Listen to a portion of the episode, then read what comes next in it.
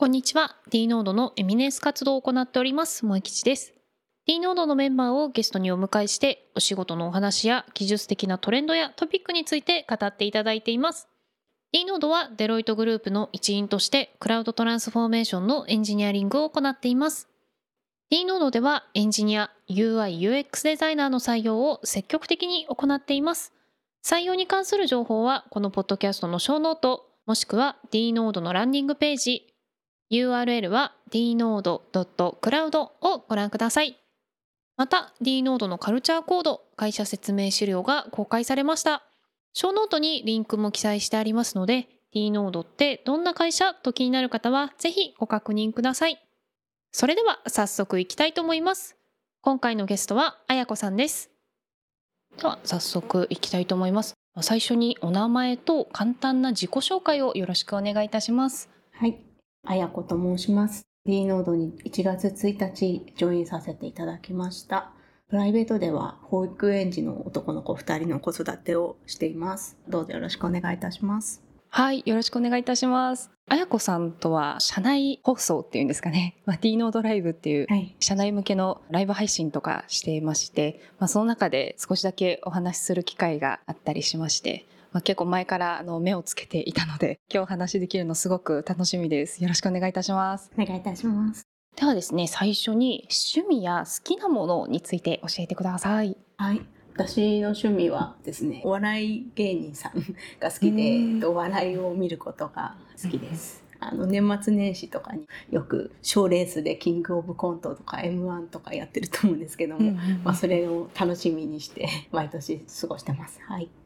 いいですね。私すごくお笑いに疎いので、今推してる方とか流行ってるよっていうなんかお笑い芸人の方とかいましたらぜひ教えていただきたいです。そうですね。私が今一番好きなのはあのロングコートダディさんっていう芸人さんなんですけど、結構あの賞レースでも活躍されてて、結構テレビでも最近出るようになってきてるのかなっていう感じです。おーなるほどなるほど。この方ですね。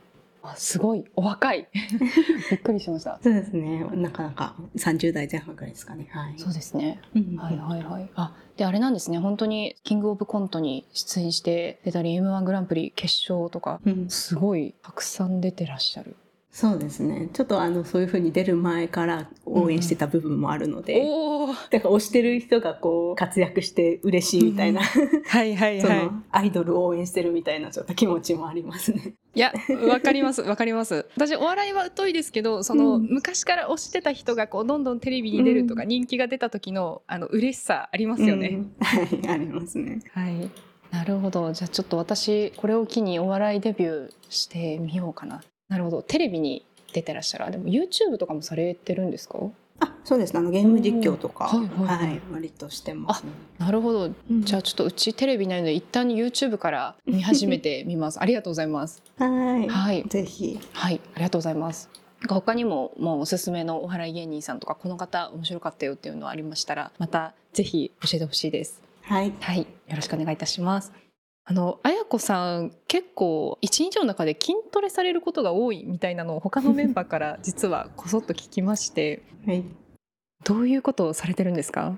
そうですね。私あの任天堂スイッチのリングフィットアドベンチャーがすごいハマってというか、もうハマって1年ぐらい経つんですけれども。ごいあでもその間にちょっとこう忘れたりとか、うんうんうん。あのすごいモチベーションが上がって毎日やったりとかうんうんうん。やりつつ、まあ、最近あの結構復活してやってる感じで、はい、うんうん。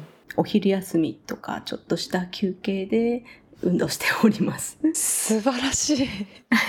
えあれですか？なんかお昼休み入ったらじゃあリングフィットやってそれからまあご飯食べてとかって感じですか？そうですね。ご飯食べた後にちょっと罪悪感があるので、い。運動するみたいな感じです。えー、すごいですね。いやリングフィットって私も結構好きで1年ぐらい、まあそのうちの半分は休んでると思うんですけど、うん、同です。はい、でもちょこちょこたまにやったりとかするんですけど結構ハードじゃないですか。はい、すごいですね。お昼休みに。素晴らしい。そこしか時間がないっていうのもあって、そうですね。でもこうやっぱ運動するとやっぱ午前と午後の切り替えができるというか、うんなかなかいい切り替えになってるなっていうふうに思ってます。いや素晴らしい。仕事終わりにリングフィットやろうとするとなんかヘトヘトの日とか、うん、まあ明日でいっかってなるのがまあ大体いつものルーティンなので、はい、そうですね。お昼休みにやるのはなんか午後の眠気防止的な意味でもなんかすごく良さそうだなと思いました。うん、そうですね。やりすぎ注意 確かにありますね。ちなみにほぼ毎日やってらっしゃるんですか？いや週三回とかですか、ね、すごい週三お昼休み。そうですね。打ち合わせとか入っちゃうとちょっとできなかったですね。あはいはいはい。すごいいやそうなんですね。なるほど昼休みできるかな。あれですねこういうのって多分1回目がすごい大事な気がするので、うん、確かに。早速今日やってみた方がいいかもしれないですね。成功体験を1回。そうですねスモールステップアップでとりあえず今日やってまあ来週もとりあえず2回1回できたらとりあえず褒めて。とあれですね綾子さんにこう「いや私今週何回できましたよ」ってこうこう定期的に綾子さんに報告して、はいはい、頑張りを褒めてもらおうかなと 思います。ぜひ、はい、仲間になってください。あ、そうですね、はい、リングフィットの輪を広げたいですね。はい、はい、かしこまりました。ありがとうございます。はい、では次にですね、今までのご経験について教えてください。はい。私は大学ではあの文系の勉強してまして、国文学を学んでおりました。で、その後、えっと、新卒で SIR の会社に入社しまして、金融系で地方銀行向けのシステムの開発を行っておりました。どちらかというと、手を動かしてコードを書いていくというよりは、そのプロジェクト管理というか、その PMO 寄りのお仕事をしていて、進捗管理とかを行っておりました。あとはその年末年始とかにこう実際自分が動いたシステムをこうマシン室の中にこもってこう夜勤で よし動け動けっていう感じで あの見守るような仕事もしてました。そうですね。その中では開発はそうです、ね、してみたいっていう思いも結構出てきてその後事業系の会社に転職しましてそこで社内 SE としてウェブの開発などを行っておりましてその後 D ノートに上演させていただいた形です。なるほど、ありがとうございます。あれですね、この年末年始にマシン室にこもって初期稼働を見守るっていうのが、あ、テレビで見たことあると思って今すごいびっくりしました。なんかいろいろしてきたなっていう思いはあるんですけど、はいはい、なんかそこがすごく自分の中で こう頑張ったことというかなるほど。なんかこう記憶に一番残ってるところですね。はいはいはい、そうですよね。時期も時期ですし年末年始の夜勤ってことは、うん、年越しをそこで越すってことですもんね。ああしましたね。なるほど。いやそれはでもすごい思い出に残るんじゃないかなと思います。なるほど、はい。ちなみになんか PMO って聞くと私のあの印象というか思っている私の知識の中でのお話なんですけどビジネススキルとかも必須なので、はい、そのエンジニアのお仕事プラスまあビジネススキルも必須でこう身につけることがすごく多くて大変そうだなと思ったんですけど。うん、そうですね。当時その私がサブリーダーっていう形でそのオフショアさんとかあと協力会社さんとかのその仕事をしていく中ではなんか実際にそのマネジメントのスキルとかをこう、うん、学んだっていうことはそんなになかったので 実際思っててただちょっとなんか勉強が足りなくて困ったなっていうのは結構あって技術的な面とかもやっぱりその全工程のをちゃんと知らないと回せないとかそういう部分もあったのでだから実際に自分が開発してみないとわからない部分とかもあって、その技術面とかはちゃんと勉強したいなってそこから思うようになった部分もありましたね。なるほど。確かに確かに。そうですよね私この仕事始めた時って、なんか PM の本をまず最初に読んだんですけどそもそもの業務が分かんないので、うん、なんか全然頭に入ってこないというかつながらないなっていうのはあったので、やっぱり何ですかね、その間々の業務全部ちょっと体験というかちゃんと知っておかないとそもそも管理なんてできないよねみたいな当たり前なんですけど、体験してさらにそういうの学んだっていうのがあったので確かにと思いました。なるほどです。ありがとうございます。はいあとですねあの以前その文系の大学で国文学を勉強されてたということで、はい、はい、私この話実はすごく聞きたくてですね。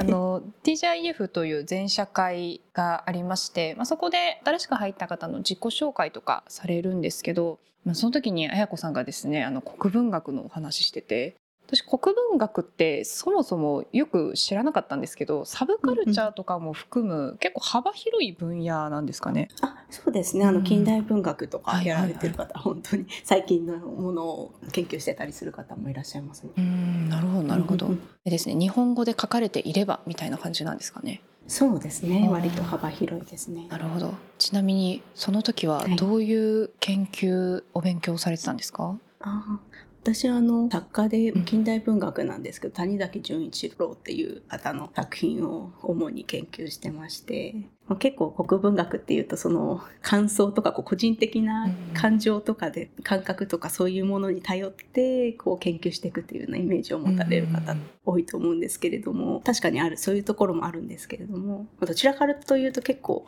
論理的な考え方をするところも大事にされているもので、例えばその作者の人が女の人だったりすると、うんその女の人その人がこう当時その好きな人の特徴とか、うん その髪型とか。あどういう服を着ているかとかそういうところからなんか実際のその作品感というか、うんうん。作品が組み立てられていくっていうところがあって当時のその人のこうなんか人となりじゃないですけどもどういう趣味があってとかそういうところを情報をいっぱい集めていってで作品論を作るみたいなそうーいう、はい、ことをやってます。はい、なるほど。いや、うん。私もすごく国文学イコールその感想というか、うんうんうん。そっちの文字の方が確かに強くって、うんうんうん。結構なんかロジカルなんですね。えそうですね。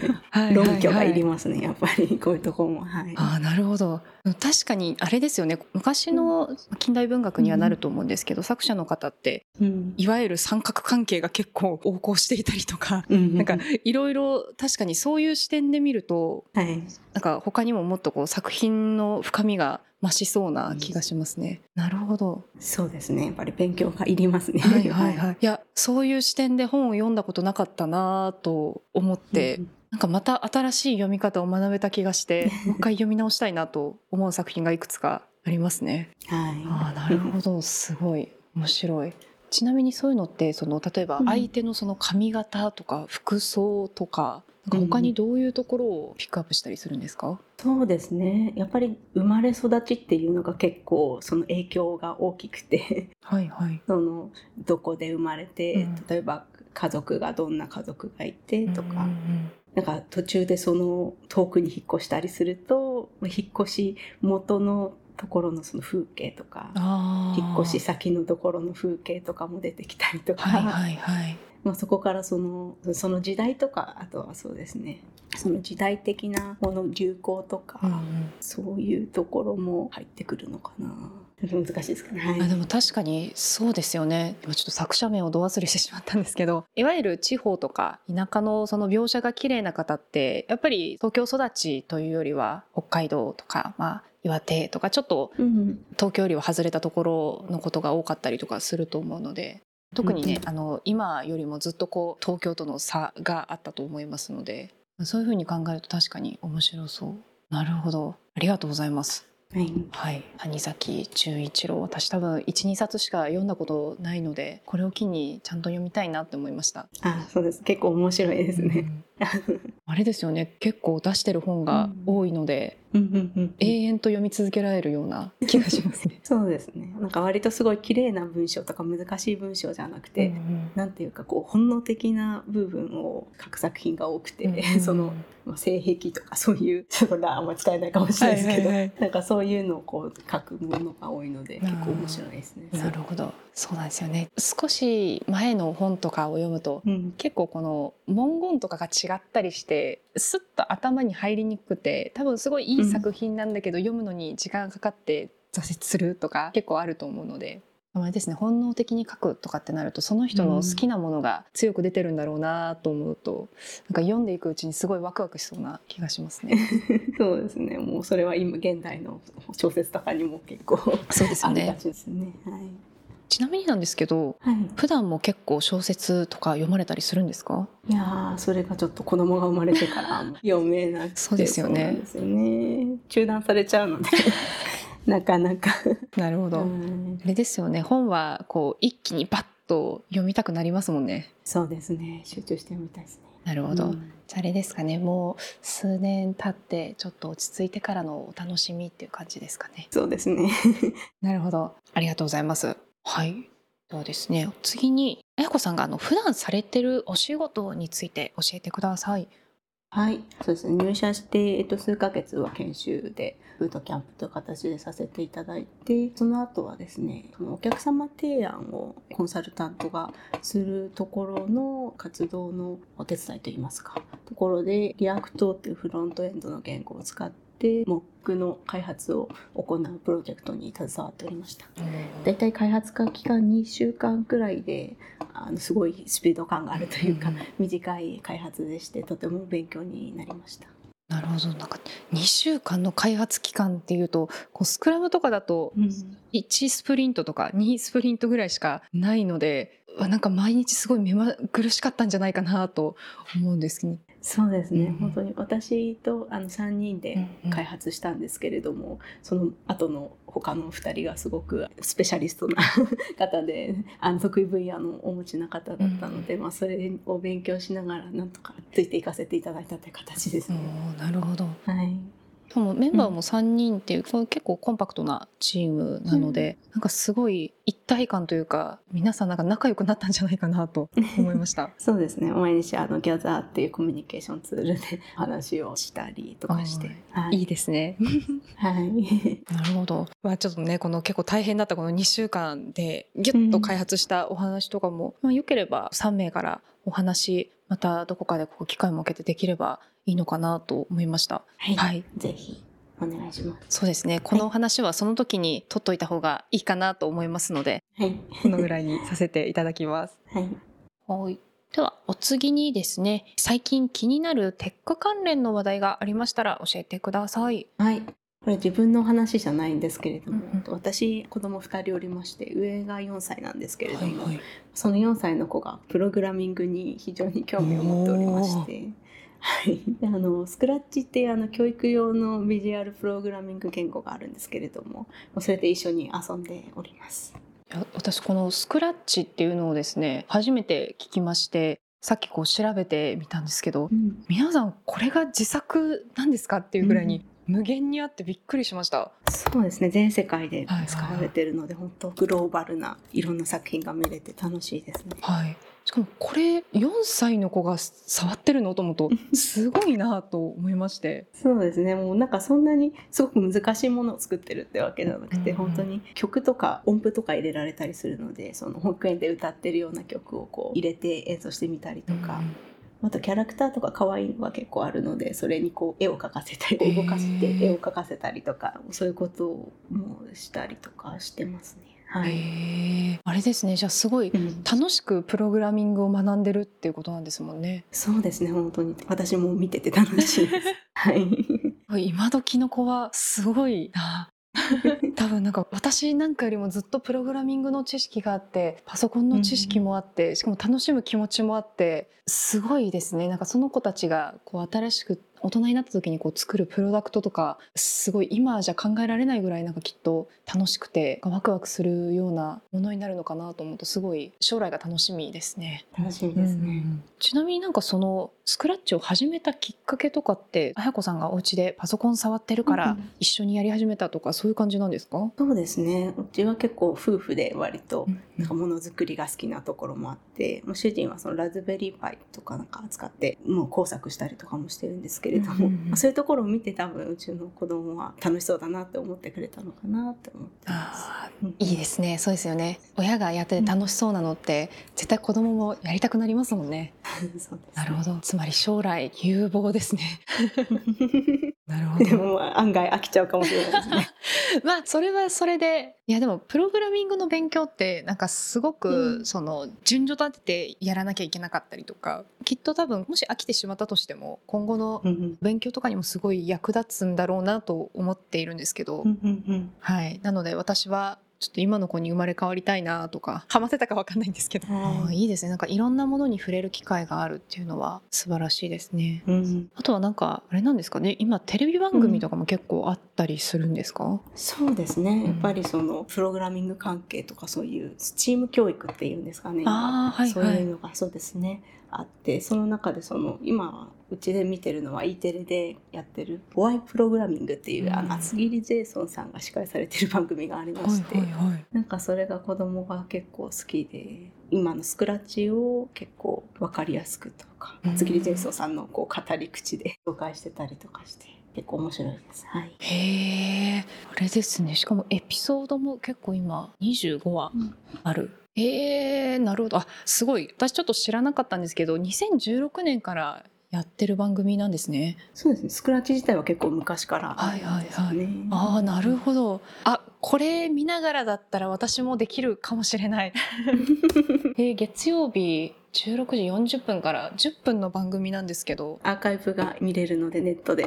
これちょっと見ますね。私もこれを機にちょっとスクラッチで開発できるようになったらかっこいいかもしれないですね、はい、確かに。結構任天堂のゲームとかでもプログラミングするゲームがあったりとか、あとは、この間マインクラフトのなんか書籍を調べてたらプログラミングマイクラで JavaScript を学ぶみたいな書籍があったりとかして、うんはい、なんか私が子供の時より本が多い気がするって思いました。そうですね、うん、その任天堂のプログラミングのやつもうち子供が結構楽しんでやってます、なんかスクラッチにも結構似てるところもまああるんですけどあそうなんですね。こう指で箱を組み合わせるだけでプログラミングができるみたいなこう楽しいみたいです。あなるほど。いやいいですね。しかももし分かんなかったら、うん、こう身近な大人に聞けるっていうのも結構なんか強いポイントかなと。あとまあ、うん、親も一緒に楽しめるとか。そうですね。いいコミュニケーションになってるかなと思いますりがとうございます。なんかまたお子様に流行っているそういうのがあれば、ぜひ教えてください。はい、ありがとうございます。はい、ありがとうございます。とお母様のお話もいろいろ今お聞きできたので、子育てとお仕事の両立って結構大変かなと思うんですけどそのあたりのお話もよければお聞かせください。そうですねやっぱりうちは子供が2人いるので、はい、風邪とかひいて、うんうん、あの呼び出されることが結構多くて、うん、今その呼び出しとかされても結構今まで働いてた会社とかだと通勤とか1時間くらいかかってたので迎えに行くまでにそう1時間とか結構かけてたので、そこが大変だなって思ってたんですけれども今その D ノードでフルリモートの形で働かせていただいているのですぐ迎えに行って働けるっていうのはかなりいいなっていうふうに思ってます。確かにそうですよね。通勤1時間ってなると、ね、心配なので急いで迎えに行きたいですけどその分待ってもらわなきゃいけないとかありますけど、うん、フルリモートワークだったら特にミーティングが入ってなければこうパッと行って、うん、ちょっとお家でゆっくりしようねってできるので、うん、お子さん的にもすぐ親が迎えに来てくれる環境って安心するというかほっとするだろうなと思って確かにいいなと思いました。はい、私あの自分にこう子供がいないのとあんまり身近に子供がいるお友達がいなかったりするので、うん、そこまで考えたことなかったので、まあ、フルリモートワークなんか自分の身支度が少なくて済むから楽だなぐらいのイメージしかなかったんですけど確かになんかお子さんがいる方こそこうフルリモートワークの進化が発揮されそうというかもっと広まればいいのにってちょっと思いましたね。うん、そうですね、やっぱり子育てしてる方と同じような悩みを多分みんな抱えてらっしゃると思うので本当にいい選択したなって自分の中で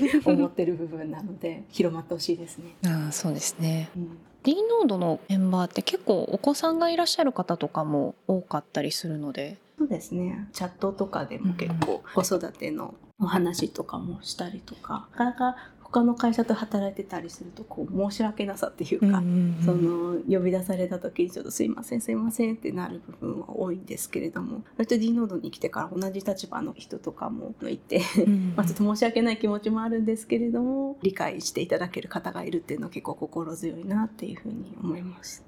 ね、お子さんいらっしゃるかつ保育園とかって結構上の子が風邪もらってきたら次下の子かかって治ったと思ったらまた上の子かかってとかって結構あるあるかなと思うんですけど、ね、そのために、まあ、申し訳ない気持ちは別になくなるわけではないんですけど あの言いやすい環境があるだけでもすごいこちらとしても心強いというか、はい、あるなと思いました。はいやっぱり子育ての大変さのその部分で結構共有できるのも魅力なんですけど、うん、まあ、ぜひあの男女とか関あんまり子育てって関係ないところもあるんですけど、まあ、子育て世代の女性って結構あんまりエンジニアの方で働く上でやっぱり特にその壁が大きい部分があって、多分それであまりこう周りのエンジニアでこう女性の方って少ないのかなっていうふうに思っていて、うん、なのでやっぱりこのフルリモートとか D ノートってその就業時間がちょっと短くて働きやすい部分とかいろいろあるので、まあ、ぜかぜひそういう壁のある方というか、うんそういう方にぜひ一緒に働いていただきたいなというふうに思っております。はいありがとうございます。そうですよね。確かに D ノードあれですよね。フルタイムが7時間ですもんね。でかつフルリモートワーク子育てされてる仲間も多いということで、うん、確かにすごく魅力的な職場かなと思います。うんうん、とあれですよね福利厚生も結構なんかいろいろあるっていうふうに伺ってますので、はい、そのあたりもなんか上手に利用しつつさらに働きやすくなればいいのかなと思ったりしてました。ちなみにこういう福利厚生って使われたことあります？とまだあんまりないですね。あの看護休暇くらいですかね。はいはいはいはい。でも看護休暇もこう有給じゃない会社とかもあるので。あ、そうですよね。その分結構助かってます。なるほどなるほど。福利厚生とかはですねあの、うん、カルチャーコードっていう会社紹介資料にも載ってたりするので気になる方はそちらを見ていただければいいかなと思います。はいありがとうございます。はい、はいではお次の質問に移らせていただきます。はい。あやこさんのこれからの目標などありましたらぜひぜひ教えてください。そうですね。エンジニアとして成長していきたいっていう思いはあるんですけれども、うん、なんかその方向的なところで言うと、バリバリこう深い知識が技術あってすごいコード書ける人っていうよりは、うん、自分はそのいろいろな広く知識を持ってるエンジニアとしてこういろんな人に頼りにしていただけるような存在になりたいなって思ってます。まあ、そのためにたくさん勉強したいなというふうに思ってます。あとは私自身が先ほど結構子育ての話もしたんですけれども結構子育てして苦労している部分があるのでそういう同じ立場にいる人をこうサポートできるような存在として働けていけたらなというふうに思っております。ありがとうございます。なんかちょっとうるっとしました。いやいいですね。そうですよね。この頼れる存在っていうところもそうですしまあなんか同じような子育て世代の方とかもサポートできるようにっていうのは、うん、やっぱりこう実体験を持つ人からの声ってすごいなんか力強いなと思いましてこれからどんどんメンバーも増えていく中でそういう方もいろんなパターンの方が増えてくると思うのでサポート体制はあればあるほどいいかなと思いますので、はい、ぜひ皆様子育て頑張ろうぜと綾子さんに、はい、お声がけいただければいいのかなと思います。はい、はい、ありがとうございます。はい、では最後となりますが、えー、D ノードで働く魅力について教えてください。そうですね、えーと、D ノードは本当にその勉強家というかすごい知識欲のある方が多くて、うん、すごいポテンシャル高い方が多いなと思ってすごく刺激をいただいてます。年齢層も結構実は若い方が多くてもうちょっと私自身はもっと若いうちに もっとこれぐらい勉強しておけばよかったなって思うことも多いんですけれども、まあ、なんかそういうこう勉強しながら頑張っていきたいっていう方にすごく魅力的なあの職場だなっていうふうに思っております。はいありがとうございます。そうですね。私もはいよく皆様とお話しすると勉強が足りなかったなと日々大反省するんですけど。はい、なるほど。ありがとうございますちなみになんですけど、はい、お子さんいながら、まあ、お仕事もして勉強もしなきゃってなると結構負荷が大きいかなと思うんですけど、うん、そういうのってどう上手に回してるんですか？ああそうですね。やっぱりそうプライベートな時間って結構子育てしてると少なくて、うん、机に実際迎える時間って本当に少ないぐらい少ないので、うんうん、私なんかはこう夜子供がやっと寝ついた9時ぐらいに、うんうん、あの起き上がってくる元気がないので、うんうん、こう社用スマホを こう取り出して、うんうん、こうユーデミーで資格の勉強をするみたいなのがもう日課ですね毎日。はい、お子さんいると、そうですねお風呂入れたり、ご飯食べさせたり、明日の準備したりとかで全然多分ご自身のお時間ないものだろうなっていうふうに思ってたので、うんうん、なるほど。寝ながら勉強も勉強ですもんね。そうですね。確かに確かに。いいですね。その場所を選ばずできる方法をこう増やしておくっていうのはすごいいいですよね。うん、そうですね。もうだから時間がないからこそ逆にこうモチベーションが上がるっていうのもあるので、あそうですね。逆にいいのかもと思ってる部分もあります。あなるほどだらだら勉強せずこううん決まった時間ピッと勉強するっていううん効率を上げるっていう感じですね。そうですね。確かにだらだら勉強しがちなんですよね。すごい今あの胸がズキンとなりましたが。そうですね。あやこさんもやっぱりすごく勉強家なんだなと思いますので、はい。ぜひ私へ葉っぱをかけていただけると助かるなと思いました。はい。ありがとうございます。はい。はい。では、あやこさん、本日は収録ご参加ありがとうございました。どうもありがとうございました。今回ゲストにお越しいただきましたあやこさんは子育てとお仕事勉強筋トレとすごく大変だと思うんですが試行錯誤しながら効率を求めて頑張っているとのことですごい身が引き締まるお話が聞けたかなと思います。あやこさんリングフィットだけでなく腹筋ローラーも導入したとのことですのでまた実際の効果なんかもお伺いできればと思います。あやこさん本日はご出演いただきありがとうございました。最後となりますが D ノードではエンジニア UI/UX デザイナーへの採用を積極的に行っています採用に関する情報はこのポッドキャストのショーノートもしくは D ノードのランニングページ URL は dnode.cloud をご覧ください。それではまた。